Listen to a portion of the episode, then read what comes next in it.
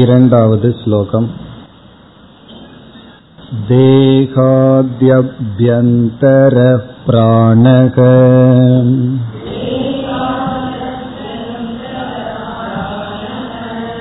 प्राणातभ्यन्तरं मनः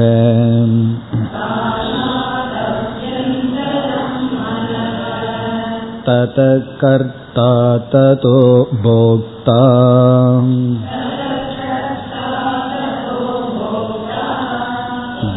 गुहासेयं परम्परा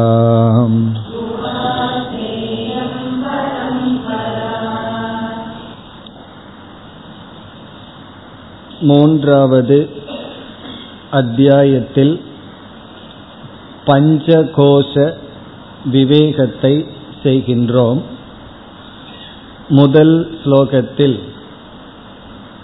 எந்த ஸ்ருதி வாக்கியத்தை மனதில் வைத்துக்கொண்டு இந்த விவேகத்தை செய்கின்றோம் என்கின்ற அறிமுகம் நடந்தது.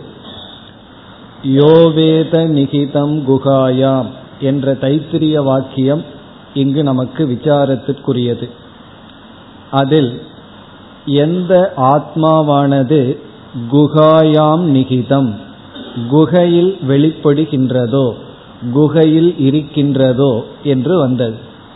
அந்த குகைதான் ஐந்து கோஷங்கள் என்று இரண்டாவது ஸ்லோகத்தில் ஐந்து கோஷங்களை அறிமுகப்படுத்துகின்றார்.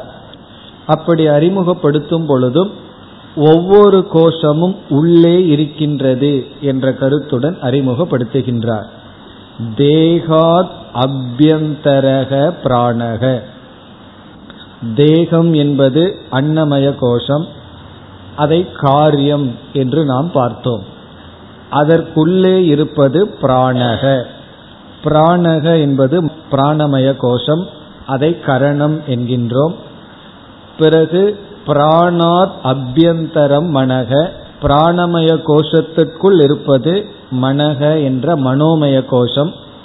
மனோமய கோஷத்தையும் கரணம் என்று கூறுகின்றோம். காரியம் என்பது அன்னமய கோஷம் கரணம் என்பது பிராணமய மனோமய கோஷம். ததக கர்த்தா மனதிற்குள் இருப்பது கர்த்தா அது விஜயானமய கோஷம். விஜயானமய கோஷத்தை கர்த்தா என்று அழைக்கின்றோம். ததக போக்தா போக்தா என்பது ஆனந்தமய கோஷம். இவ்விதம் காரியம் கரணம் கர்த்தா போக்தா இவைகளெல்லாம் கோஷங்கள். சா இயம் குஹா பரம்பரா. பரம்பரா என்றால் தொடர்ச்சியாக ஒன்றுக்குள் ஒன்று இருப்பது இதுதான் குஹா என்ற சொல்லினுடைய விளக்கம். இனி நாம் சென்ற வகுப்பில் அபியந்தரக அல்லது உள்ளே இருக்கின்றது என்பதனுடைய தாற்பயத்தையும் பார்த்தோம். உள்ளே இருப்பது என்றால் சூக்ஷ்மமாக இருப்பது வியாபித்தல் ஒரு கோஷம் இனியொரு உள்ளே இருக்கின்ற கோஷம் மேலே இருக்கின்ற கோஷத்தை கட்டுப்படுத்துகின்றது என்றெல்லாம் பார்த்தோம். இறுதியாக ஒரு கோஷத்தை உபனிஷத் அறிமுகப்படுத்தும் பொழுது அதுவே ஆத்மா என்று அறிமுகப்படுத்தும். பிறகு அடுத்த கோஷத்தை அறிமுகப்படுத்தும் பொழுது இது அனாத்மா ஆத்மா இது அல்ல அந்நக அந்தரக ஆத்மா என்று அறிமுகப்படுத்தும். இப்ப அடுத்த கோஷத்துக்கு செல்லும் பொழுது முன் இருந்த கோஷம் காரியம் அல்லது மித்தியாவாகி விடுகின்றது. இவ்விதம் உபனிஷத்தில் ஐந்து கோஷங்களை கூறி ஒவ்வொரு கோஷமாக நீக்கி இறுதியாக ஆத்ம தத்துவம் கூறப்பட்டது. அந்த ஆத்ம ஞானத்தினால் பலன் சோஷ்ணுதே சர்வான் காமான் என்று அங்கு வந்தது. இனி அடுத்த ஸ்லோகத்திலிருந்து ஒவ்வொரு கோஷமாக வித்யாரண்யர் எடுத்துக்கொண்டு அது கோஷம் அல்லது அனாத்மா என்று நிலைநாட்டுகின்றார். இனி நாம் அடுத்த கோஷத்துக்குள் செல்ல வேண்டும். முதல் ஸ்லோகத்தில் அறிமுகம் இரண்டாவது ஸ்லோகத்தில் ஐந்து கோஷங்களினுடைய அறிமுகம். இனி பத்தாவது ஸ்லோகம் வரை ஒவ்வொரு கோஷமாக எடுத்துக்கொள்ளப்பட்டு அதனுடைய அனாத்மா விளக்கப்படுகின்றது. அடுத்த மூன்றாவது ஸ்லோகத்திற்கு செல்லலாம். पितृभुक्तान्न जाद्वीर्यात्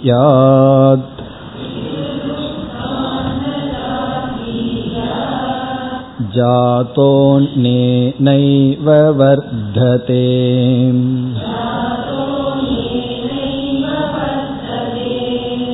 देहसोन्नमयो नात्मा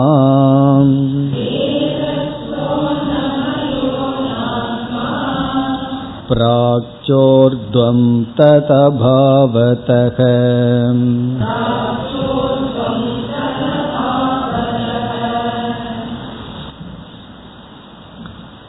மூன்று நான்கு இந்த இரண்டு ஸ்லோகங்களில் அன்னமய கோஷம் வருகின்றது அன்னமய கோஷத்தினுடைய லட்சணம் இந்த அன்னமய கோஷம் அனாத்மா என்கின்ற நிரூபணம்.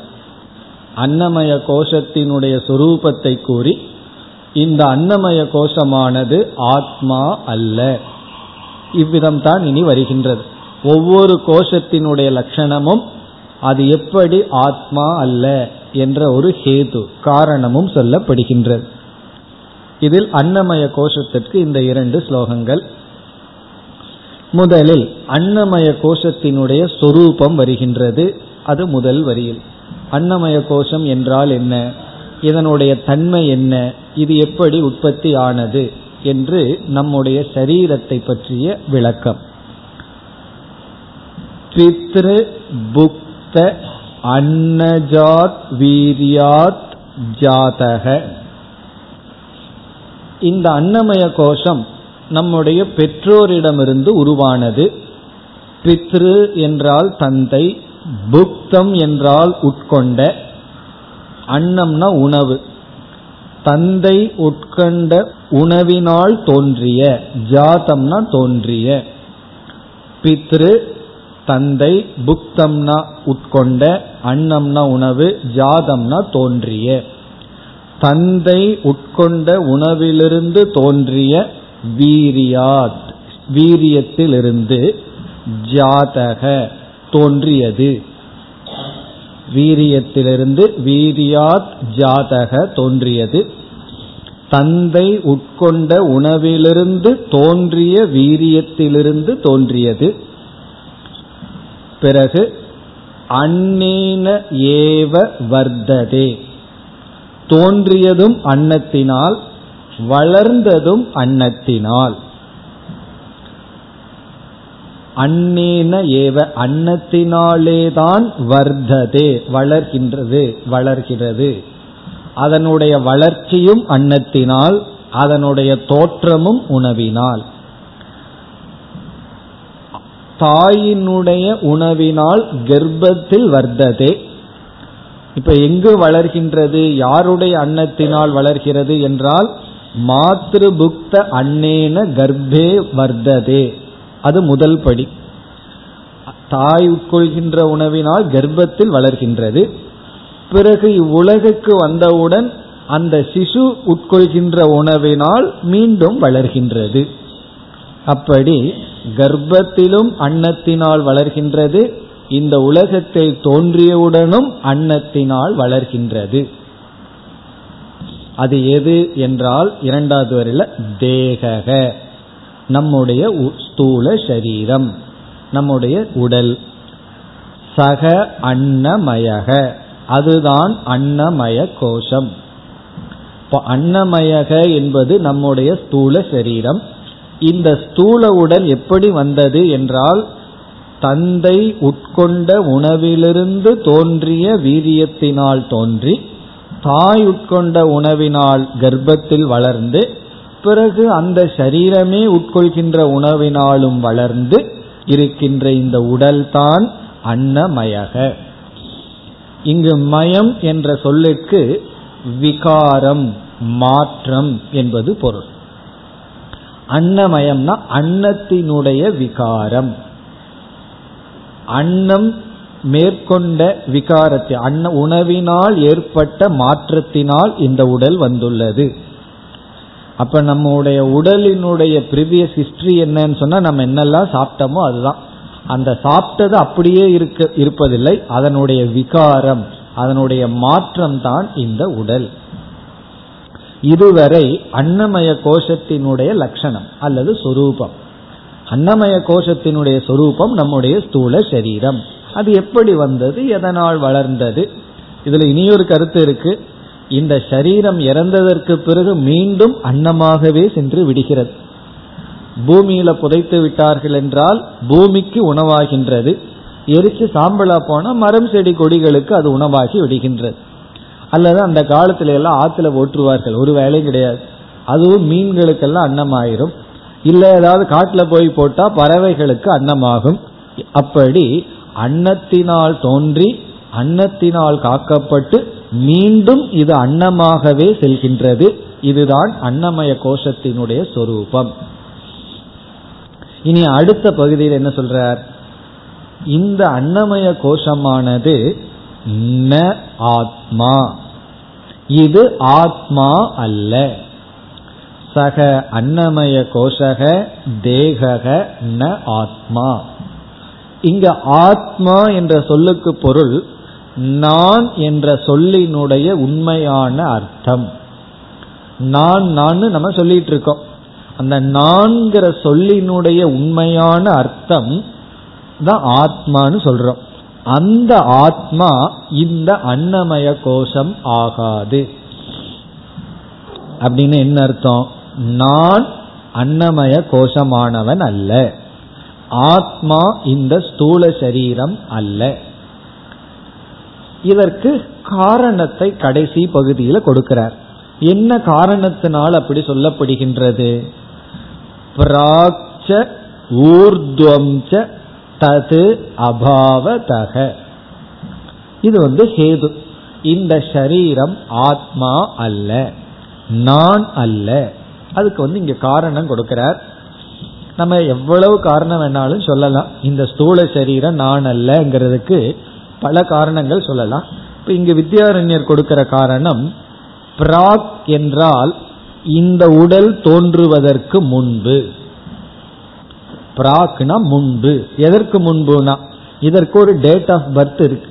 அது தோன்றுவதற்கு முன். இந்த உடல் இவ்விதம் தோன்றுவதற்கு முன். ஊர்துவம் ஊர்துவம்ங்கிறதுக்கு நமக்கு இப்ப அர்த்தம் தெரிஞ்சிடும் ஊர்துவம்னு என்ன? மரணத்துக்கு பின்.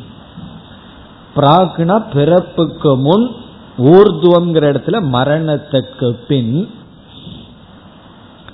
தது அபாவதக. அங்க தத்துங்கிற சப்தத்துக்கு அன்னமய கோஷமான உடல் அர்த்தம். தஸ்ய அபாவதக. உடல் இல்லாமல் இருப்பதனால். அபாவதகன இல்லாததனால். தஸ்ய அதனுடைய இல்லாமையினால். அதனுடைய உடலினுடைய இல்லாமையினால். இந்த உடல் பிறப்பதற்கு முன்னும் இறந்ததற்கு பின்னும் இல்லாமல் போவதனால் இது ஆத்மா ஆகாது. ஆத்மான அறிவு சுரூபமான நித்தியமான நான் ஆக மாட்டேன். இப்ப நான் இந்த உடல் அல்ல. ரொம்ப சுருக்கமா சொல்லணும்னா அனித்தியத்துவாத் நிலையற்றதாக இருப்பதனால். இப்ப இங்க என்ன காரணம் சொல்லியிருக்கார்? பிறப்பதற்கு முன்னும் இறந்ததற்கு பின்னும் இது இல்லை. அப்ப எப்படி நான்கிறவன் இடையில திடீர்னு தோன்றி போபவன் அல்ல நான் தொடர்ச்சியாக இருப்பவன் இருக்க விரும்புபவன் அப்படிப்பட்ட நான் இந்த உடல் அல்ல. இனி அடுத்த ஸ்லோகத்தில் என்ன செய்கின்றார்? இந்த ஹேதுவை விளக்குகின்றார். பிறப்பதற்கு முன்னும் இறந்ததற்கு பின்னும் இந்த உடல் இல்லாத காரணத்தினால் நான் என்கின்ற ஆத்மா இந்த உடல் அல்லன்னு சொன்னார்.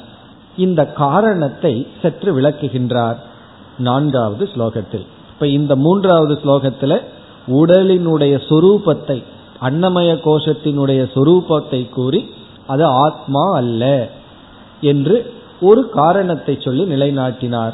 அந்த ஹேதுவனுடைய விளக்கம் நான்காவது ஸ்லோகம். पूर्वजन्मन्यसत्येतत्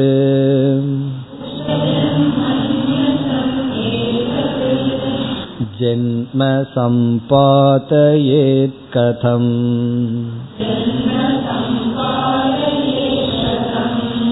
भाविजन्मन्यसत्कर्म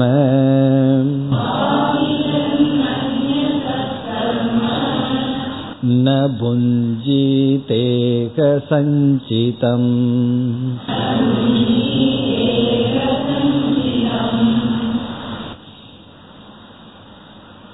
இந்த ஸ்லோகத்தில்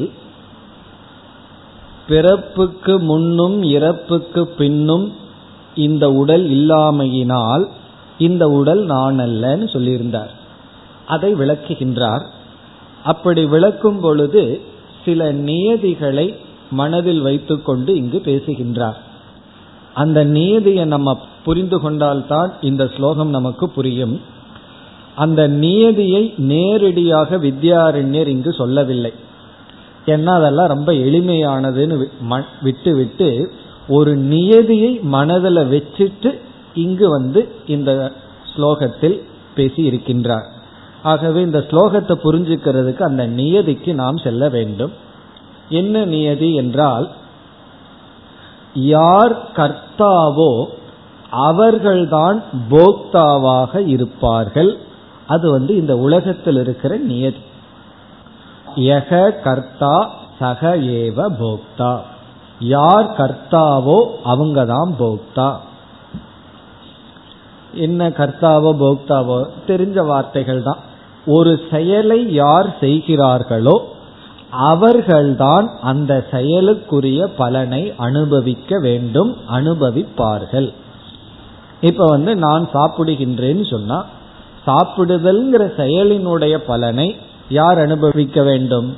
சாப்பிடுகின்ற கர்த்தா அவர்தான் போக்தாவாக இருப்பார். சாப்பிட்றது ஒரு க்ஷணம் போக்தாவா இருக்கிறது அடுத்த க்ஷணம்.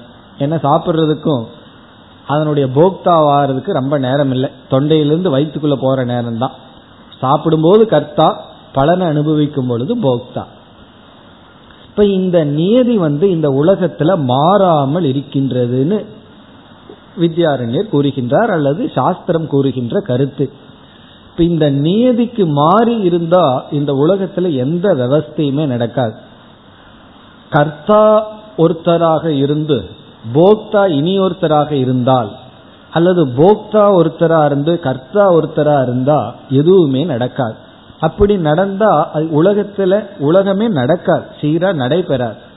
யாரு செய்கிறார்களோ அவர்கள்தான் செய்த பலனை அனுபவிக்க வேண்டும். நாம் ஒரு பலனை அனுபவிக்கிறோம்னா கண்டிப்பா அதற்கு கர்த்தாவாக ஒரு காலத்துல இருந்திருக்கோம்.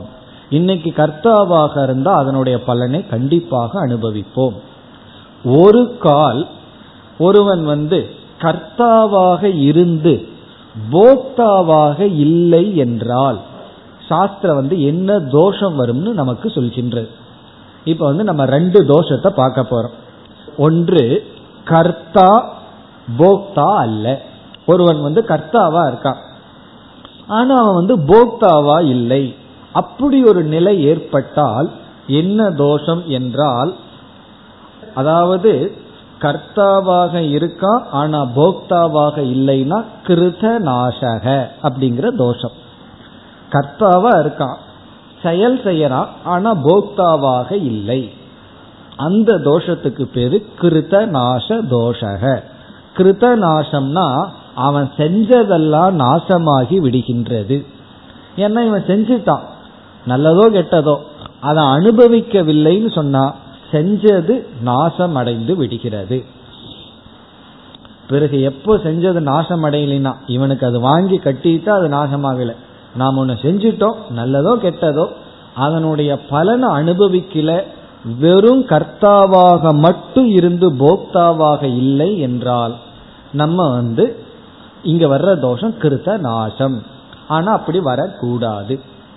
இனி இரண்டாவது என்னவென்றால் கர்த்தாவாக இல்லை வெறும் போக்தாவாக மட்டும் இருக்கோம்னு வச்சுக்குவோமே. அப்ப என்ன ஆகும் நான் ஒன்னு செய்யவே இல்லை ஆனா பலனை மட்டும் அனுபவிக்கின்றேன் என்று சொன்னால் அகிருத்த அபியாகமக என்கின்ற தோஷம். அகிருத்தம்னா செய்யாதது அபியாகமகன வந்து விட்டது. அது எப்பொழுதுனா ந கர்த்தா பட் போக்தா. நான் கர்த்தா அல்ல போக்தாவா இருக்கிறேன்னு சொன்னா அகிருத்த அபியாகமக. இப்ப அகிருத்தம்னா செய்யாதது அபியாகமகன வந்து விட்டது. இந்த ரெண்டு தோஷமும் உண்மையிலேயே இது தோஷம்தான். இப்படி வரக்கூடாது. ஆகவே இந்த ரெண்டு தோஷத்தை அவாய்ட் பண்றதுக்கு என்ன பண்ணணும்னா கர்த்தா பிளஸ் போக்தா சேர்ந்து தான் இருக்கு. கர்த்தா ஒருத்தன் செயல் செய்பவன் ஒருத்தன் அனுபவிப்பவன் இனி ஒருத்தனா இருக்க முடியாது. அதுல ஏதாவது ஒன்று மாறினா இந்த ரெண்டு தோஷத்துல ஏதாவது வரும். அதாவது வெறும் கர்த்தா போக்தா அல்ல. ஒன்லி கர்த்தான்னு சொன்னா என்ன தோஷம் வருது? கிருத்த நாசக செஞ்சதெல்லாம் வீணா போச்சு. வெறும் போக்தா அப்படின்னா செய்யாததெல்லாம் எனக்கு வந்தாச்சு. அந்த தோஷம் வந்து விடும் நம்ம பல சமயங்கள்ல ஏதாவது கஷ்டம் வந்துடுதுன்னு வச்சுக்குவோமே. ஏதாவது ஒரு கஷ்டத்தை அனுபவிக்கின்றோம். போக்தாவா இருக்கும்போது என்ன சொல்லுவோம் தெரியுமா? எனக்கு தெரிஞ்சு ஒரு பாகமும் பண்ணல. எனக்கே இந்த கஷ்டம் வந்தது. அப்ப நம்ம என்ன சொல்றோம்? நம்ம ஒத்துக்க மாட்டேங்கிறோம். எனக்கு தெரிஞ்ச ஏதாவது பாவம் பண்ணி அது இந்த கஷ்டத்தை வந்ததுன்னா நான் ஒத்துக்கிறேன். அப்ப நான் கர்த்தாவே இல்லாம இருக்கும்போது நான் ஏன் போக்தாவாகணும்? அப்படித்தானே நம்ம கேள்வி கேட்கிறோம். அப்ப நம்மளே ஏற்றுக்கொள்வதில்லை. வெறும் போக்தாவா இருக்கிறதுக்கு நம்ம ஏற்றுக்கொள்வதில்லை. பொதுவாக எப்ப ஏற்றுக்கொள்ள மாட்டோம்? துக்கம் வரும்போது. துக்கம் வரும்போது இந்த தத்துவம் எல்லாம் பேசுவோம். சுகம் வருதுன்னு வச்சுக்கோமே. நம்ம பேசலாம் வீட்டில் உட்காந்துட்டு இருக்கோம். யாராவது வந்து ஒரு பத்து லட்சம் ரூபா கொடுக்குறாங்கன்னா இந்த தத்துவம் பேசுவோமோ? நான் கர்த்தாவே இல்லை இப்படி போக்தான்னு சொல்லுவோமோ? ஆனால் துக்கம் வருது. சும்மா இருக்கும் யாரோ வந்து நம்ம அடிக்கிறாங்கன்னு வச்சுக்குவோமே அப்போ நம்ம நான் என்ன பண்ணினேன் நீங்க என்ன அடிக்கிறதுக்கு? வீட்லேயே நான் என்ன செஞ்சுட்டேன் இப்படி திட்டுறதுக்கு? அல்லது ஒரு சின்ன தப்பு பண்ணியிருப்போம் பெரிய தண்டனை வரும். இதுக்கு இவ்வளவு பெரிய தண்டனையான்னு கேட்போம். இப்ப இந்த அளவுக்கு கர்த்தாவுக்கு அந்த அளவுக்கு தானே நான் போக்தாவாகணும் என்று நம்மளே என்ன பண்ணி வச்சிருக்கோம்? துக்க காலத்துல தத்துவவாதியா இருந்து யார் கர்த்தாவோ அவங்க தான் போக்தாவா இருக்கணும் என்று சொல்லுவோம். பிறகு சிலதெல்லாம் நம்ம செய்கின்றோம். அதுக்கு தகுந்த பலன் வரல. கர்த்தாவா மட்டும் இருந்துட்டோம். பலன் வரலின்னா உடனே என்ன செய்வோம்? நம்ம கோபம் வந்துடுது நான் இவ்வளவு பண்ணியும் அதுக்கு ஒரு பலனும் இல்லையா என்று நம்ம கேட்கிறோம். இப்ப இதிலிருந்து இந்த ரெண்டு நியமத்தை மாற்ற முடியாது. நமக்கு தெரிஞ்சோ தெரியாமையோ எப்பவோ கர்த்தாவா இருந்திருக்கோம். தெரிஞ்சோ தெரியாமையோ போக்தாவா இருந்திருக்கோம். பகவான் இந்த உலகத்துல என்ன நியதியை படைச்சிருக்காருன்னா அசைக்க முடியாத விதிவிலக்கு இல்லாத ஒரு நியதி என்னன்னா யார் கர்த்தாவோ அவங்க தான் போக்தா. இதை நம்ம புரிஞ்சிட்டோம்னா குறை சொல்லிட்டு இருக்க மாட்டோம். எனக்கு ஏன் இது வந்தது எனக்குன்னு வரணும் எனக்கு தான் வருது இப்படி எல்லாம் தானே வசனம் பேசிட்டு இருக்கோம். அதெல்லாம் நம்ம பேச மாட்டோம். காரணம் வந்து விட்டால் ஒன்று நமக்கு வந்திருக்குன்னா நம்ம அதுக்கு கர்த்தாவா இருந்திருக்கோம். அது எதுவாண்டுமானாலும் இருக்கலாம். இப்ப இந்த நீதியினுடைய அடிப்படையில இங்கு வித்யாரண்யர் பேசுறார். ஸ்தூல சரீரம் நான் அல்ல அப்படிங்கிறதுக்கு இந்த நியதியை இங்கு பயன்படுத்துகின்றார். இப்ப முதல்ல நம்ம எதை எடுத்துக்குவோம்? ந கர்த்தா போக்தாங்கிறத முதல்ல எடுத்துக்குவோம். அப்ப எடுத்துட்டோம்னா என்ன தோஷம்? அகிருத்த அபியாகம தோஷத்தை முதல்ல எடுத்துக்குவோம். அதாவது செயல் செய்யவில்லை ஆனால் பலனை அனுபவிக்கின்றான். அந்த நிலையை முதல்ல நம்ம எடுத்துக்குவோம். இப்ப இங்க என்ன சொல்றார்? இந்த ஸ்தூல சரீரம்தான் ஆத்மா என்று வைத்து கொண்டால். இப்ப இந்த ஸ்தூல சரீரம்தான் ஆத்மா என்று வைத்து கொண்டால் இப்ப இந்த ஸ்தூல சரீரம் வந்து ஆத்மா. இந்த ஸ்தூல சரீரம் இப்பொழுது கர்ம பலனை எல்லாம் அனுபவிக்கின்றது. இப்ப இந்த ஸ்தூல சரீரம் இப்பொழுது சுக துக்கத்தை எல்லாம் அனுபவிக்கின்றது. இந்த ஸ்தூல சரீரம் தான் ஆத்மா என்றால் இந்த ஸ்தூல சரீரம் இதற்கு முன் ஜென்மத்துல கிடையாது. என்ன முன் ஜென்மத்துல இந்த சரீரம் இல்லை. இந்த சரீரத்துக்கு ஒரு பிறப்பு டேட் இருக்கு. இன்னைக்கு தோன்றியதுன்னு இருக்கு.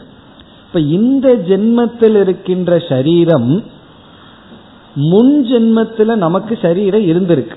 அந்த சரீரம் வேறு இந்த சரீரம் வேறு. இப்ப சரீரம்தான் ஆத்மா என்றால் முன் சரீரம் நம்ம இடத்துல இல்லை. இப்ப முன் சரீரம் எது செஞ்சுதோ அதனுடைய விளைவை இதே சரீரம் அனுபவிச்சதுன்னா கர்த்தா போக்தாங்கிற கனெக்ஷன் இருக்கு.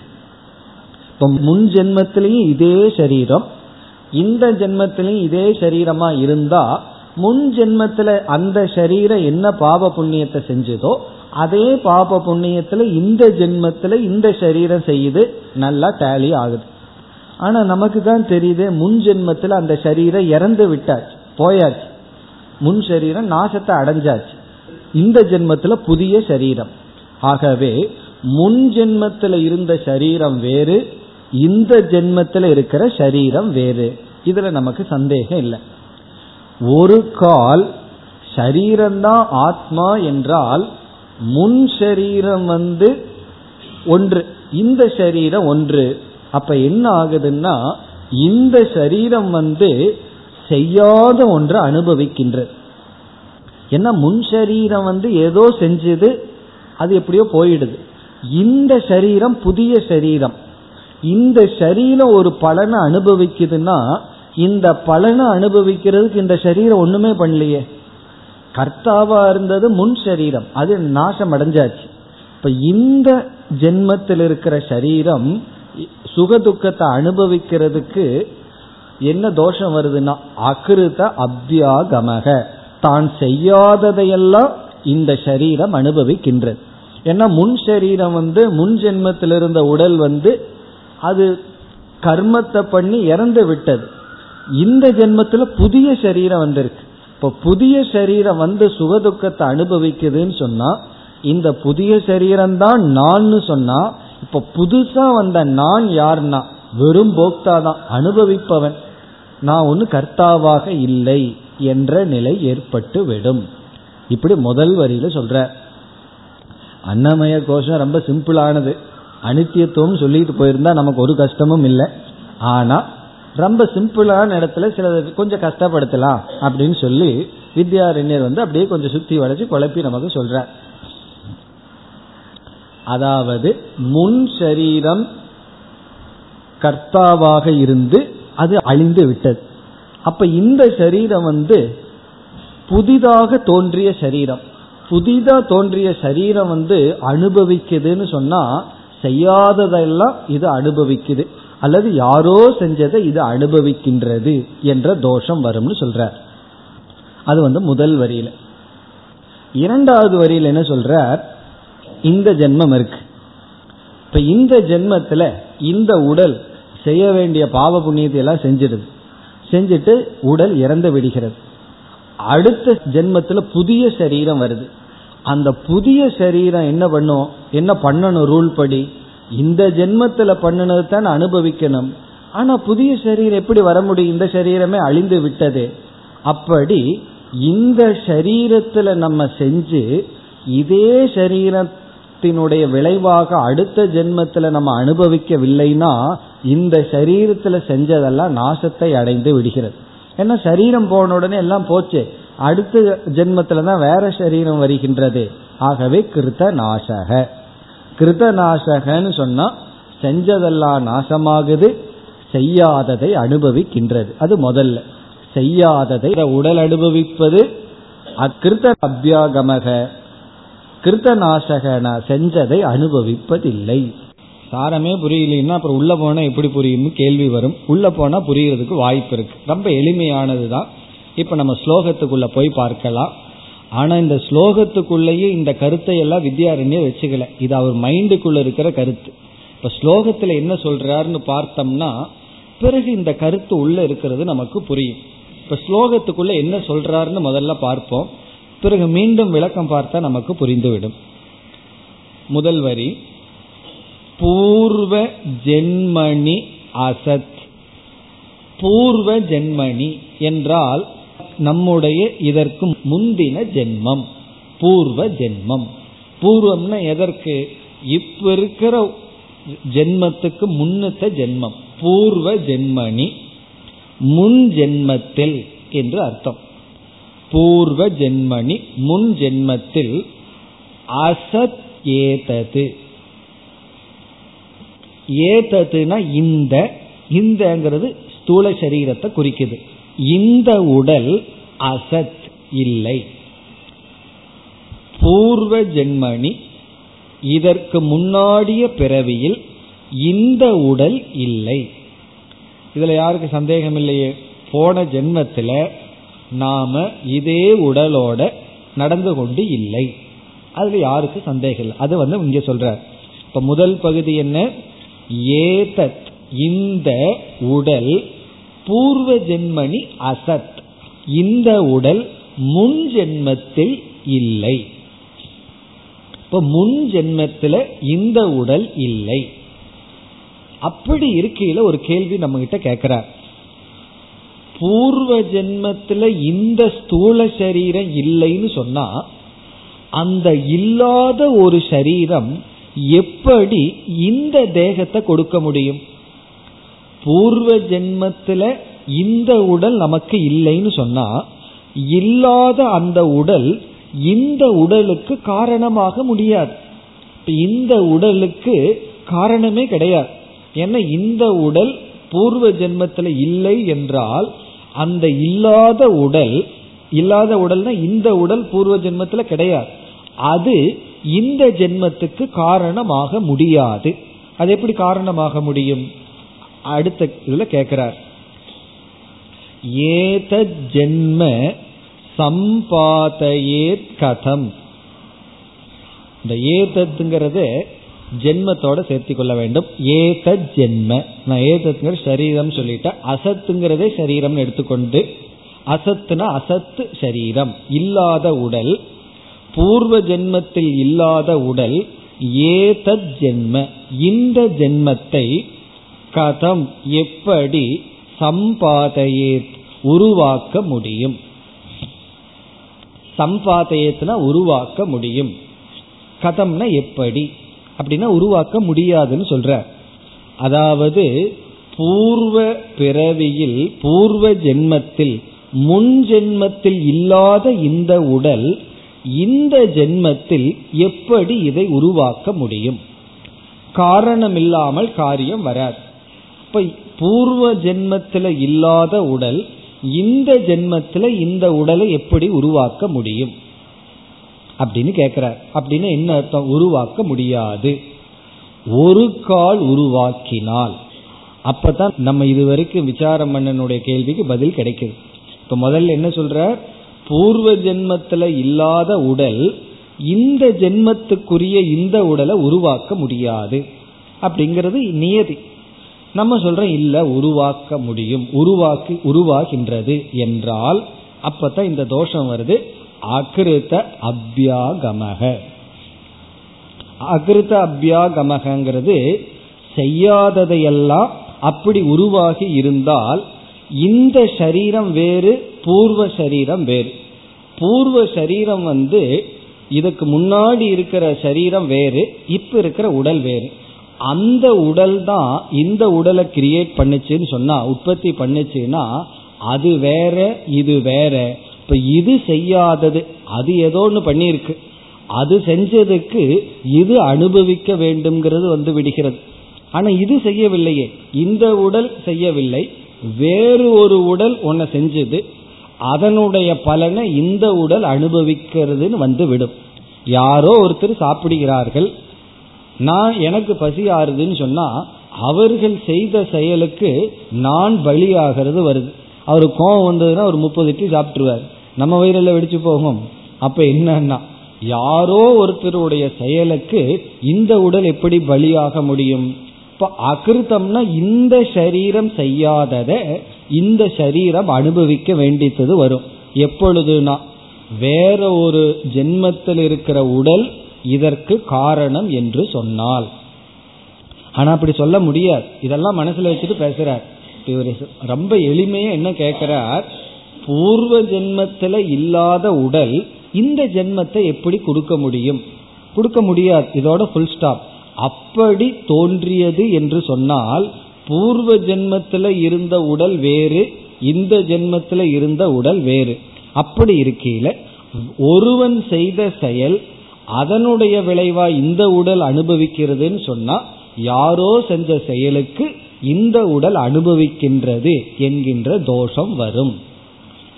ஆகவே அந்த தோஷம் வரக்கூடாதுன்னு சொன்னா இந்த ரெண்டு உடலும் ஒன்னா இருக்கணும் ஒன்னா இல்லை இதிலிருந்து நான்கிறவன் இந்த உடலுக்கு அப்பாற்பட்டு இருப்பவன்.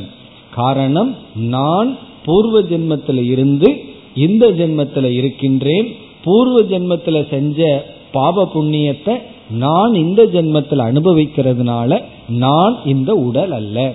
பிறகு உடல்ங்கிறது வந்து என்னுடைய சுக துக்கத்துக்கான ஒரு கருவியே தவிர நான் அல்ல. இப்ப நான் அல்லங்கிறது தான் நமக்கு இங்க முக்கியம். என்ன நானே உடலா இருந்திருந்தேன்னா இப்படிப்பட்ட தோஷம் வருகின்றது. இது வந்து முதல் வரி. இப்ப முதல் வரியை மீண்டும் பார்ப்போம். கொஞ்சம் வேகா இருந்ததுன்னா மறுபடியும் ஒருக்கா பார்த்தா புரியுதான்னு பார்ப்போம். அதாவது முதல் வரியில ரொம்ப எளிமையான முதலில் தான் பேசியிருக்கார். ஆனா மனசுக்குள்ள சூக்மமான விஷயத்தை வச்சிருக்கார். அவர் பேசுனது என்னன்னா முன் ஜென்மத்துல இல்லாத உடல் இந்த ஜென்மத்தை எப்படி உருவாக்கும்? அப்படி உருவாக்கினால் முன் ஜென்மத்தில் இருந்தவன் செஞ்ச செயலை இந்த ஜென்மத்தில் இருக்கிற உடல் அனுபவிக்குங்கிற தோஷம் வந்து விடும் அதுதான் சாரம். இனி இரண்டாவது வரிக்கு வரலாம். இப்ப இரண்டாவது வரியில் என்ன சொல்றார்? இந்த ஜென்மத்தில் இந்த உடல் வந்து எத்தனையோ காரியத்தை செய்யுது. இந்த உடல் இந்த ஜென்மத்தில் காரியத்தை செய்யுது. எல்லா செயலையும் செஞ்சாச்சு. அடுத்த ஜென்மத்தில் இந்த உடல் இருக்க போறதல்ல. வேற ஒரு உடல் தான் வரப்போகின்றது. புதிய உடல் அடுத்த ஜென்மத்தில் வரப்போகுது. இப்ப என்ன ஆயிருது இந்த ஜென்மத்தில் இந்த உடல் செய்ய வேண்டியதையெல்லாம் செஞ்சாச்சு. செஞ்சுட்டு அழிந்து விடுகிறது. அடுத்த ஜென்மத்தில் வேற உடல் தான் வரப்போகுது இந்த உடல் இருக்க போறதில்லை. அப்ப என்ன ஆகுதுன்னா செஞ்சதெல்லாம் நாசமடைந்து விடுகிறது. கிருத்த நாசக. என்னென்னலாம் நம்ம செய்தோமோ அதனுடைய பலனிலிருந்து தப்பித்து கொள்கின்றோம். இந்த உடல் போனோடனே நானே போயிட்டேன்னு சொன்னா இந்த உடல் செஞ்ச பாப புண்ணியத்துக்கெல்லாம் அனுபவிக்கிறதுக்கு ஆள் இல்லை. ஏன் ஆள் இல்லை? அடுத்த ஜென்மத்தில் இந்த உடல் வரப்போறது இல்லையே வேற உடல் தானே வரப்போகுது. ஆகவே அடுத்த ஜென்மத்தில் இல்லாத உடல் இந்த ஜென்மத்தில் இருக்கின்ற பாப புண்ணியத்தை எல்லாம் எப்படி அனுபவிக்கும்னு கேட்கிறார் அடுத்த ஜென்மத்தில் இல்லாத உடல் இந்த ஜென்மத்தில் இருக்கிற பாப புண்ணியத்தை எப்படி அனுபவிக்கும்? அப்படி அனுபவி அனுபவிக்கிறதுக்கு சான்ஸ் கிடையாது. அது அனுபவிக்க முடியாது. ஏன்னா அடுத்த ஜென்மத்தில் தான் உடல் இல்லையே. அப்ப இந்த ஜென்மத்திலேயே நம்ம என்ன ஏற்படுகின்றது? நாம செயல் செஞ்சுட்டு மடிந்து விட்டால் செஞ்சதனுடைய பலனை அனுபவிக்கிறதுக்கு யாரும் இல்லை. அதான் சொல்றார். பாவி ஜென்மணி அசது. இப்ப பாவி ஜென்மணினா அடுத்த ஜென்மத்தில் அர்த்தம். பாவினா அடுத்த பிறவி. பாவி ஜென்மணி அசத். பாவி ஜென்மனி அசத்துனா அடுத்த ஜென்மத்தில் இல்லாமல் போகின்ற உடல் அடுத்த ஜென்மத்தில் இல்லாமல் போகும் உடல் இக இந்த ஜென்மத்தில் சஞ்சிதம் கர்ம. இந்த இடத்துல சஞ்சிதம்னா சேகரித்த கர்மங்களை அர்த்தம். சேகரிக்கப்பட்ட கர்மங்களை சஞ்சிதம். இந்த சஞ்சிதம் பிராரப்தம் ஆகாமி அது அல்ல. சஞ்சிதம்னா நம்ம தேடிய கர்மங்களை கர்ம பலனை கர்மத்தை ந புஞ்சீத அனுபவிக்காது. ந புஞ்சீத அனுபவிக்காது. அடுத்த ஜென்மத்தில் இல்லாமல் இருக்கின்ற உடல் இந்த ஜென்மத்தில் கர்ம பலனை அனுபவிக்காது. இதிலிருந்து என்ன சொல்றார்? அடுத்த ஜென்மத்தில் வேற உடல் இந்த உடல் கிடையாது. இல்லாத உடல் இந்த ஜென்மத்தில் கர்ம பலனை அனுபவிக்காது அப்படின்னு சொல்றதிலிருந்து இந்த ஜென்மத்துல செஞ்ச கர்மம் எல்லாம் வேஸ்டா போயிரும் அர்த்தம். ஏன்னா அடுத்த ஜென்மத்துல தான் வேற இந்த உடல் இல்லையே. அப்போ அடுத்த ஜென்மத்துல இந்த உடல் அல்லாத ஒன்று இல்லாத உடல் இந்த ஜென்மத்துல கர்ம பலனை எல்லாம் அனுபவிச்சு தீர்க்க முடியாது. கர்மத்தை செய்யதான் முடியுமே தவிர அனுபவிக்க முடியாது. காரணம் என்ன? கர்ம பலனையெல்லாம் செஞ்சிட்டு போக்தாவாக இல்லாமல் இந்த உடல் அழிந்து விடும். அப்படி முதல் வரியில வந்து அகிருத்த அபியாகமக செய்யாதது வந்துடும் இரண்டாவது வரியில செஞ்சது சென்று விடும். இந்த தோஷம் வருவதனால். என்ன சொல்றார்? இறுதியா இந்த ஸ்தூல சரீரம் நான் அல்ல. ஆளை விட்டுருங்க. நான் ஒத்துக்கிறேன். ஸ்தூல சரீரம் நான் அல்ல. இந்த கிருத்தநாச அகிருத்த அபியாகமம் எல்லாம் எனக்கு புரியலன்னு சொன்னா என்ன புரிஞ்சா போதும்? இந்த ஸ்தூல சரீரம் நானாக இருக்க முடியாது. அப்படி இருந்தால் இந்த தோஷங்கள் எல்லாம் வரும். ஏன்னா இயற்கையில் ஒரு நியதி யார் எதை செய்கிறார்களோ அதைத்தான் அனுபவிக்கணும். நான் செய்யறேன் அனுபவிக்கல அப்படின்னாலும் தோஷம். நான் செய்யல அனுபவிக்கிறேன்னாலும் தோஷம். அப்படி இந்த தோஷமெல்லாம் வந்து விடும் ஆகவே இந்த ஸ்தூல சரீரம் எனக்கு ஜீவனுக்கு அனுபவிக்க ஒரு இடமாக இருக்கிறதே தவிர நான் அல்ல. என்னுடைய சுக துக்கத்துக்கான இடமே தவிர இந்த இடத்திலிருந்து நான் சுக துக்கத்தை அனுபவிக்கின்றேனே தவிர நான் இந்த ஸ்தூல சரீரம் அல்ல. அதுதான் இங்க சொல்லியிருக்கார். இப்ப ரெண்டாவது வரையில பார்த்தா பாவி ஜென்மணி அசத். அடுத்த ஜென்மத்தில் இல்லாத உடல் இந்த ஜென்மத்தினுடைய செயலை செய்ய வாய்ப்பில்லை. கர்மத்தை அனுபவிக்காது. ஏன்னா அந்த உடலே இல்லையே. அடுத்த ஜென்மத்துல தான் இல்லையே. இப்ப இல்லாத உடல் எப்படி அனுபவிக்க முடியும்? இப்படி இவர் கேட்கறதுல இருந்து என்ன சொல்ற இந்த ஜென்மத்துல செஞ்ச கர்மம் எல்லாம் இந்த ஜென்மத்திலேயே நாசமாகி விடுகிறது. அனுபவிப்பதற்கு யாரும் இல்லை. இப்படி இந்த ரெண்டு ஸ்லோகத்துல ஸ்தூல சரீரம் நான் அல்ல என்று கூறிவிட்டார் அன்னமய கோஷத்தையும் விளக்கிவிட்டார் இனி ஐந்தாவது ஸ்லோகத்துல பிராணமய கோஷத்திற்கு வருகின்றார் ஐந்தாவது ஸ்லோகம் पूर्णो देहे बलं यच्छन्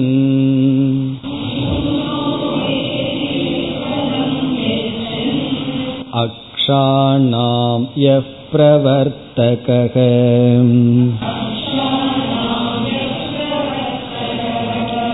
वायुः प्राणमयो नासौ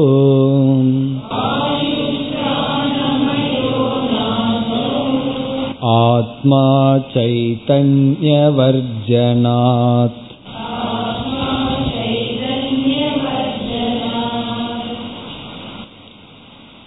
இந்த ஐந்தாவது ஸ்லோகத்தில் பிராணமய கோஷ சொரூபம் அது ஆத்மா அல்ல என்ற இரண்டாவது கருத்து. அது ஆத்மா அல்ல பிறகு அதனுடைய சொரூபம். இப்போ பிராணமய கோஷத்தினுடைய சொரூபத்தை சொல்றார். எது பிராணமய கோஷம்? என்ன செய்கின்றது? அதெல்லாம் சொல்றார். யக பிராணமயக வாயுகு. எந்த பிராணமய வாயு இருக்கின்றதோ இந்த வாயு தான் பிராணமய கோஷம்.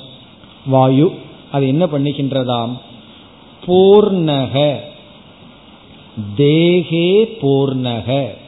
தேகேன உடலில் முழுவதும் வியாபிக்கின்றது. இந்த காற்று வந்து உடல் முழுவதும் வியாபிக்கின்றது. இந்த பிராணமயன் வந்து உடல் முழுவதும் வியாபித்து இருக்கின்றார். பிராணமய கோஷம் வெறும் காற்றாக மட்டுமல்ல பிராணமய கோஷத்துல அஞ்சு அடங்குகின்றது. அதெல்லாம் ஞாபகத்துக்கு இருக்கும். பிராணக அபானக வியானக சமானக உதானக இதெல்லாம் சேர்ந்து பிராணமய கோஷம். இந்த அஞ்சும் உடல் முழுவதும் வியாபித்து இருக்கின்றது. ஒவ்வொன்றும் ஒவ்வொரு வேலையை பண்ணிட்டு இருக்கு அப்படி இந்த பிராணமய கோஷம் தேகே பூர்ணக உடல்ல பூர்ணமா வியாபிச்சிருக்கு. பிறகு என்ன செய்கின்றதா பலம் எச்சன். இங்க வந்து பிராணமய கோஷத்துக்கு மூணு லட்சணம் சொல்ற மூணு வேலை இது பண்ணுதான். ஒன்னு உடல்ல வியாபிச்சிருக்கு. இரண்டாவது பலம் எச்சன். பலத்தை கொடுத்து கொண்டு. இந்த உடலுக்கு பலத்தை கொடுக்கறதே பிராணம்தான். பிராணம் ஒழுங்கா இருந்தா பலம் கிடைக்கும் சக்தி கிடைக்கும். நம்ம உடலுக்கு சக்தியை கொடுக்கிறது பிராணமய கோஷம். எப்படி என்றால் இந்த வியான ரூபமாக இருந்து கொண்டு உடலுக்கு சக்தியை கொடுக்குது. இப்போ நம்ம உணவை உட்கொள்கின்றோம். உட்கொண்டு ஜெரிக்கவே இல்லை ஜீர்ணிக்கவே இல்லைன்னா எப்படி உணவு போய் உடலில் இருக்கின்ற ரத்தமாகவோ மற்ற எலும்பாகவோ மாறும்? அப்போ உடலில் இருக்கின்ற சக்திகளாக மாற வேண்டும் என்றால் பிராணன் வந்து ஜீரணிக்க வேண்டும். நல்ல ஜீரண சக்தி இருக்கணும். ஜீரண சக்தி நல்லா இருந்தா தான் ரொம்ப சாப்பிட முடியும். சாப்பிட்டா உடல்ல வந்து நமக்கு பலம் கிடைக்கும். அப்படி ஜீரண சக்தி அது மட்டுமல்ல நம்ம வந்து ஒவ்வொருவரும் உடல் இருக்கின்ற ஒவ்வொரு அங்கத்துக்கு அதிக வேலை கொடுப்பார்கள். கண்டக்டர் என்ன பண்ணுவார்? அவருக்கு என்ன வேலைனா நடக்கிற வேலை தான் பஸ்ஸுக்குள்ளேயே ஒரு நாளைக்கு பத்து பாஞ்சு கிலோமீட்டர் நடந்துருவார். ஆஃபீஸில் இருப்பவர்கள் என்ன செய்வார்கள்? டைப் பண்ணுறவங்க கைக்கு வேலை விரலுக்கு வேலை கொடுப்பார்கள். ஒவ்வொருத்தரும் ஒவ்வொரு வேலை. இப்ப வந்து இந்த பிராணமயம் என்ன பண்ணுதுன்னு சொன்னா நம்ம சாப்பிட்ற உணவை எந்த உறுப்புக்கு அதிக வேலையோ அங்க அதிக சக்தியை கொடுத்துரும். இல்ல அப்படின்னு சொன்னா கண்டக்டருக்கு கால் மட்டும் ரொம்ப பெருசாயிருந்தேன்னு அதுதான் ரொம்ப ஒர்க் பண்ணிருக்கு எக்ஸசைஸ் பண்ணி பண்ணி. இல்ல அது ரொம்ப சின்னதா இருக்கணும் சீக்கிரம் தேஞ்சு போயிடணும் அல்லது டைப் பண்றவங்களுக்கு கொஞ்ச நாள்ல கையே இல்லாம போயிடணும் காரணம் என்ன? ரொம்ப யூஸ் பண்ணியாச்சே. சில பேர்த்துக்கு வந்து புத்தியை யூஸ் பண்ணவே மாட்டாங்க. அது ரொம்ப இருக்கணும். சில பேர் யூஸ் பண்ணால் அது தீர்ந்து போயிடணும் அப்படியெல்லாம் இல்லையே. என்ன ஆகுதுன்னு சொன்னால் நம்முடைய உடல்ல எந்த உறுப்புகள் அதிகமாக வேலை செய்கின்றதோ அங்கே வந்து அதிக சக்தியை கொடுக்கும். பிறகு வந்து வேலை செய்யாத இடத்துக்கு சக்தியை கொஞ்சம் மானிட்டர் பண்ணும். எதுனா பிராணம்னா அந்த மானிட்டர் வேலையெல்லாம் பண்ணும். யாருக்கு எவ்வளவு கொடுக்கணும்? இந்த மகாபாரதத்தில் பீமனுக்கு ஃபிஃப்டி பர்சன்ட் போகிற மாதிரி எது ரொம்ப தேவைப்படுதோ அங்கே அதிகமாக கொடுத்து தேவையில்லாத இடத்த அளவா வச்சு இந்த உடலை முழுவதும் பிராணம் தான் கண்ட்ரோல் பண்ணிட்டு இருக்கு. அப்புறம் இந்த சர்க்குலேஷன் உடல்ல எல்லா இடத்துலயும் ரத்தத்தை கொண்டு போற வேலையெல்லாம் பிராணம் தான் செய்கின்றது. இப்ப பிராணனுடைய வேலை வந்து உடலுக்கு பலத்தை கொடுத்தல். எந்த உறுப்பு அதிக வேலை செய்யுதோ அது கொஞ்சம் எக்ஸ்ட்ரா ஸ்ட்ரென்த்தை கொடுக்கணும். கொடுத்து இந்த உடலை எல்லாம் சரிசமமா வைத்திருத்தல். அது பிராணம் செய்கின்றது. இப்ப முதல்ல வந்து உடல்ல வியாபிச்சிருக்கு.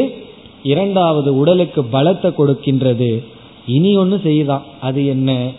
அக்ஷானாம் யக கக யகன எந்த பிராணமய கோஷம்?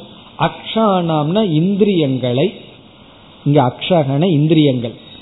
ஞானேந்திரியங்கள் ஐந்து. பிரவர்த்தகன செயல்படுத்துகின்றது. இந்திரியங்கள் எல்லாம் செயல்படுறதுக்கு இந்த பிராணம்தான் காரணம். இதெல்லாம் உபநிஷத்து கதை கதையா சொல்லும். பிராணனுக்கு இந்திரியத்துக்கு சண்டை வந்துதான். யார் பெரிய ஆள்னு பார்க்கணும்னு சொல்லி. உடனே இந்திரியங்கள் வந்து சரி பாப்போம் நான் இல்லைன்னா நீ என்ன பண்ணுவேன் அதானே? வீட்டில் வந்து எல்லா தானே சொல்றது. என்னால் தான் எல்லாம் நடக்குது. நான் இல்லைன்னா நீ என்ன பண்ணுவேன் நான் கொஞ்ச நாள் போயிட்டேன்னா என்ன ஆகும்னு. போயிருங்கன்னு சொன்னா போக மாட்டார். போனா அதை விட நல்லா நடக்குன்னு அவருக்கும் தெரியல வீட்டில் இருக்கிறவங்களுக்கும் தெரியல. அதனால பயம் எல்லாம். அப்படி ஒரு இந்திரியம் போயிச்சான். கண்ணு போச்சான் காது போச்சான். இந்த ஜீவன் ரொம்ப சந்தோஷமா இருந்தான். முன்ன இருக்கிறத விட டிஸ்டர்ப் இல்லாம. பிறகு பிராணன் போக ஆரம்பிச்ச உடனே யாரும் ஒன்றும் பண்ண முடியல. உடனே எல்லா இந்திரியங்களும் பிராணனை ஸ்துதி பண்ணதுன்னு உபநிஷத்துல எல்லா இடங்கள்லயும் இந்த கதையெல்லாம் நம்ம படிச்சிருப்போம். இதுல இருந்து என்ன சொல்லப்படுகிறதுனா பிராணன் வந்து இந்திரியங்களுக்கு தலைவனாக இருக்கின்றது. இந்த பிராணன் வந்து இந்திரியங்களினுடைய செயலுக்கு காரணம். பிராணன் இல்லை என்றால் எந்த இந்திரியங்களும் செயல் பண்ண முடியாது. இப்ப இந்திரியங்களுக்கு செயல்படுற சக்திய பிராணன் தான் கொடுக்கின்றது. இப்போ அக்ஷானாம் பிரவர்த்தக இந்திரியங்களை செயல்படுத்துகின்றது. இப்ப தேகத்தை வியாபித்து உடலுக்கு பலத்தை கொடுத்து இந்திரியங்களை எல்லாம் செயல்படுத்துகின்றது. இதிலிருந்து என்ன தெரியுதுன்னா பிராணனை நம்ம கண்ட்ரோல்ல வச்சிருந்தோம்னு சொன்னா பிராணனை ஒழுங்கா வச்சிருந்தோம்னா இந்திரிய சக்தி கிடைக்கும் உடல் சக்தி நமக்கு கிடைக்கும். அதனால உடனே மூச்சை பிடிச்சிட்டு பிராணாயாமம் பண்றங்கிறது அர்த்தம் அல்ல பிராணாயாமம்ங்கிறது ஒரு எக்ஸசைஸ் பிராணனை கண்ட்ரோல் பண்றதுங்கிறது நம்ம பசி தாகம் எல்லாம் பிராணன் சம்பந்தப்பட்டது. இப்போ ஒழுங்கா பசிக்கும் போது சாப்பிடணும். அதான் ஒரு ரொம்ப அழகாக சொல்லுவார். நம்ம உணவு எப்படி இருக்கணும்னா பசிக்கும் போது சாப்பிடணும் சாப்பிட்டதுக்கு அப்புறம் பசிக்கணும். கொஞ்சம் பசிக்கணும். சாப்பிட்டதுக்கு அப்புறம் கொஞ்சம் பசிக்கணும். பசிக்கும் போது சாப்பிடணும். ஆனா இப்ப எப்படி இருக்குன்னா பசிக்காத போது சாப்பிட்றோம். சாப்பிட்டதுக்கு அப்புறம் கொஞ்ச நேரத்துக்கு பசியே வராது. அந்த அளவுக்கு சாப்பிட்டுறோம். அப்படி இல்லாம நம்ம உணவு பழக்கம் ஒழுங்கா இருந்ததுன்னா பிராணனை ஒழுங்கா மெயின்டைன் பண்ணிட்டு வந்தோம்னா இதெல்லாம் நமக்கு கிடைக்கும்னு அர்த்தம். இனி என்ன சொல்ற ரெண்டாவது வரியில வாயுகு பிராணமயக. இந்த வாயு இருக்கே யக பிரவர்த்தக வாயுகு இந்த வாயு சக்தி இருக்கே அதான் பிராணமயம். இந்த பஞ்ச பிராணம் தான் பிராணமய கோஷம். இனி என்ன சொல்றார்? அசௌ ந ஆத்மா. இந்த பிராணமய கோஷம் ஆத்மா அல்ல நான் அல்ல. மூச்சு காத்து தான் நானுன்னு சொன்னா ஒரு முறை காத்த விடும்போது நான் போயாச்சு. ஒரு முறை காற்றை இழுக்கும் போது நான் உள்ள போயாச்சு. அப்படி இல்லையே. நான் அல்ல. அன்னமய கோஷத்துக்கு தலையை சுத்துற மாதிரி ஒரு கேது கொடுத்தார். இங்க ரொம்ப சிம்பிளா ஒரு கேது கொடுத்துட்றார் என்ன காரணத்தினால? பிராணமயன் நான் அல்ல. ரொம்ப அழகா சொல்லிடுறார். சைத்தன்ய வர்ஜனாத் இந்த பிராணமயம் ஜடமாக இருப்பதனால் நான் அல்ல. சைத்தன்யம் இதற்கு கிடையாது. இந்த பிராணமய கோஷம் ஜடம். சைத்தன்ய வர்ஜனாத். காரணம் என்ன? நான் நான் சொல்லும் பொழுது நான் அறிவு சொரூபமானவன். அதுல சந்தேகமே கிடையாது. ஜடமான ஒண்ணு நான் நான் சொல்லிட்டு இருக்காது டேப் ரெக்கார்டு சொல்லுதேன்னு சொன்னா அது டேப் ரெக்கார்டு சொல்லல. அது ஏதோ ஒரு சப்தம் அவ்வளவுதான். அது அறிவுபூர்வமா சொல்லல. இப்ப நான் நான்னு சொல்றது வந்து ஒரு அறிவு உணர்வு பூர்வமானவன் தான் சொல்ல முடியும். நான் உணர்வு மயமானவன். இந்த பிராணமயமோ ஜடம். அதுக்கு வந்து அறிவு கிடையாது உணர்வு கிடையாது. ஆகவே உணர்வற்ற ஜடம் நான்கிற சொல்லுக்கு அர்த்தம் ஆகாது. இதோடு பிராணமய கோஷம் முடிவடைகின்றது. பிராணமய கோஷத்தினுடைய லட்சணத்தை சொல்லி இது ஆத்மா அல்ல சைத்தன்யம் இல்லாத காரணத்தினால் சொன்னார்.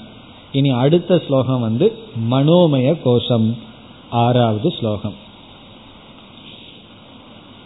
अहन्तां ममतां देहे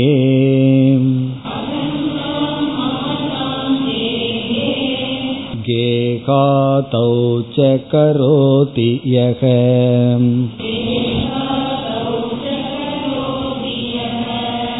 कामाद्यवस्थया भ्रान्तः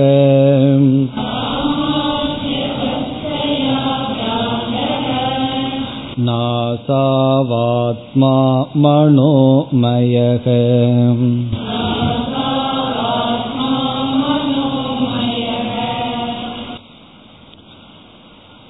இங்கு மனோமய கோஷத்தின் சொரூபத்தை கூறி அது ஆத்மா அல்ல என்று சொல்கின்றார் எல்லாம் ஒவ்வொரு ஸ்லோகத்திலேயே போற ஒவ்வொரு கோஷத்துக்கு இனி ஒவ்வொரு ஸ்லோகங்கள் மனோமய கோஷத்தினுடைய சொரூபமும் அது ஆத்மா அல்ல என்ற கருத்தும். பொதுவாக நாம மனோமய கோஷத்துக்கு சொல்ற லட்சணம் ஒன்று ஆனா வித்யாரண்யர் சற்று மாறி இங்கு சொல்கின்றார். பொதுவா நம்ம மனோமயத்துக்கு என்ன லட்சணம் சொல்லுவோமோ அந்த லட்சணத்திலிருந்து இங்கு வித்யாரண்யர் வேறுபடுகின்றார். உடனே தப்பா சொல்றாருன்னு சொல்லக்கூடாது. இது வந்து பிரக்ரியா பேதம் அப்படின்னு சொல்லப்படுகிறது. பிரக்ரியா பேதம்னு சொன்னா ஒரு கருத்தை விளக்கின்ற விதத்துல சில வேறுபாடுகள் இருக்கின்றது. அப்படி இங்கு ஒரு முறையை கையாண்டு சொல்கின்றார். இவர் என்ன சொல்றார்? நம்ம பொதுவா என்ன சொல்லுவோம்? ரெண்டையும் நம்ம தெரிந்து கொள்ள வேண்டும். நம்ம பொதுவா மனோமய கோஷத்துக்கு என்ன சொல்லுவோம் என்றால் மனம் சித்தம் புத்தி அகங்காரம்ங்கிற இடத்துல மனதுக்கு ஒரு லட்சணம் இருக்கு. ஞாபகம் இருக்கோ? மனதுக்கு என்ன லட்சணம்? சங்கல்ப விகல்பாத்மகம்ங்கிறது மனதினுடைய லட்சணம். அதுதான் மனோமய கோஷம்னு சொல்லுவோம். பொதுவாக அதுதான் அர்த்தம். எது சங்கல்பம் பண்ணுதோ எது விகல்பம் பண்ணுதோ அதுதான் மனோமய கோஷம். அதையும் இங்கு வித்யாரண்யர் சொல்றார். அதோட வேறொரு கருத்தையும் சேர்த்து கொள்கின்றார். இப்ப மனோமய கோஷத்துக்கு பொதுவான லட்சணம் இந்த மனசு என்றால் அந்த கரணம் என்ன ரூபமானது?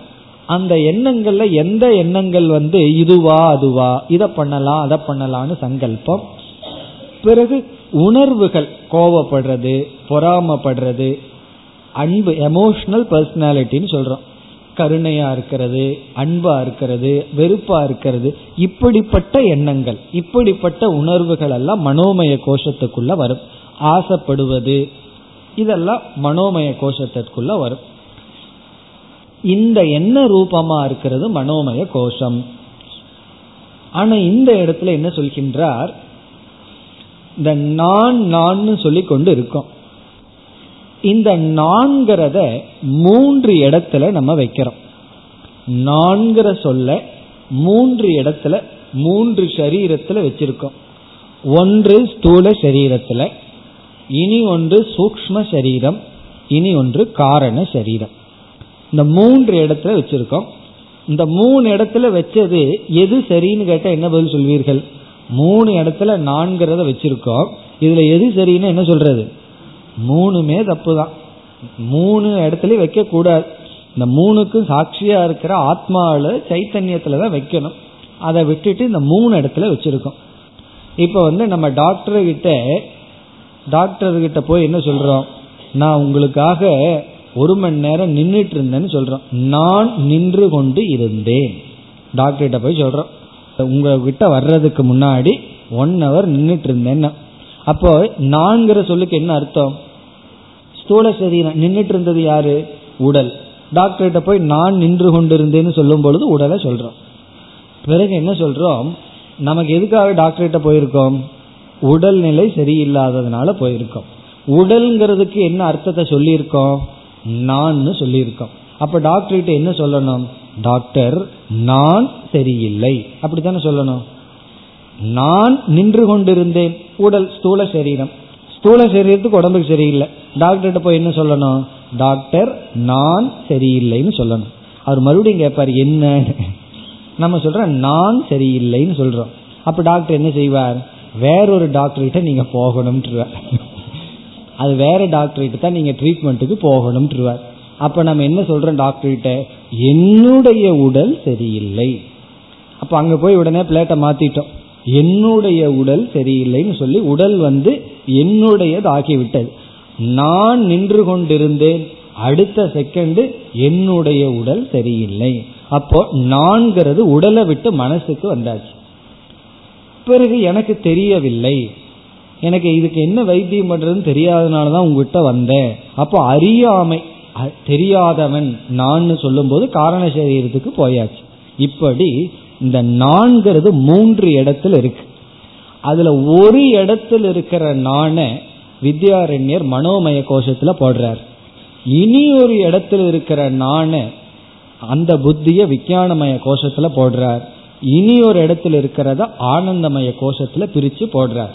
இது இவருடைய பிரக்ரியா முறை அவர் எப்படி பிரிக்கின்றார் என்பதை நாம் அடுத்த வகுப்பில் பார்ப்போம் ॐ पूर्णमधपूर्णमिधं पूर्णात्पूर्णमुदच्छते पूर्णस्य पूर्णमादाय पूर्णमेवावशिष्यते ॐ शान्ति शान्ति शान्तिः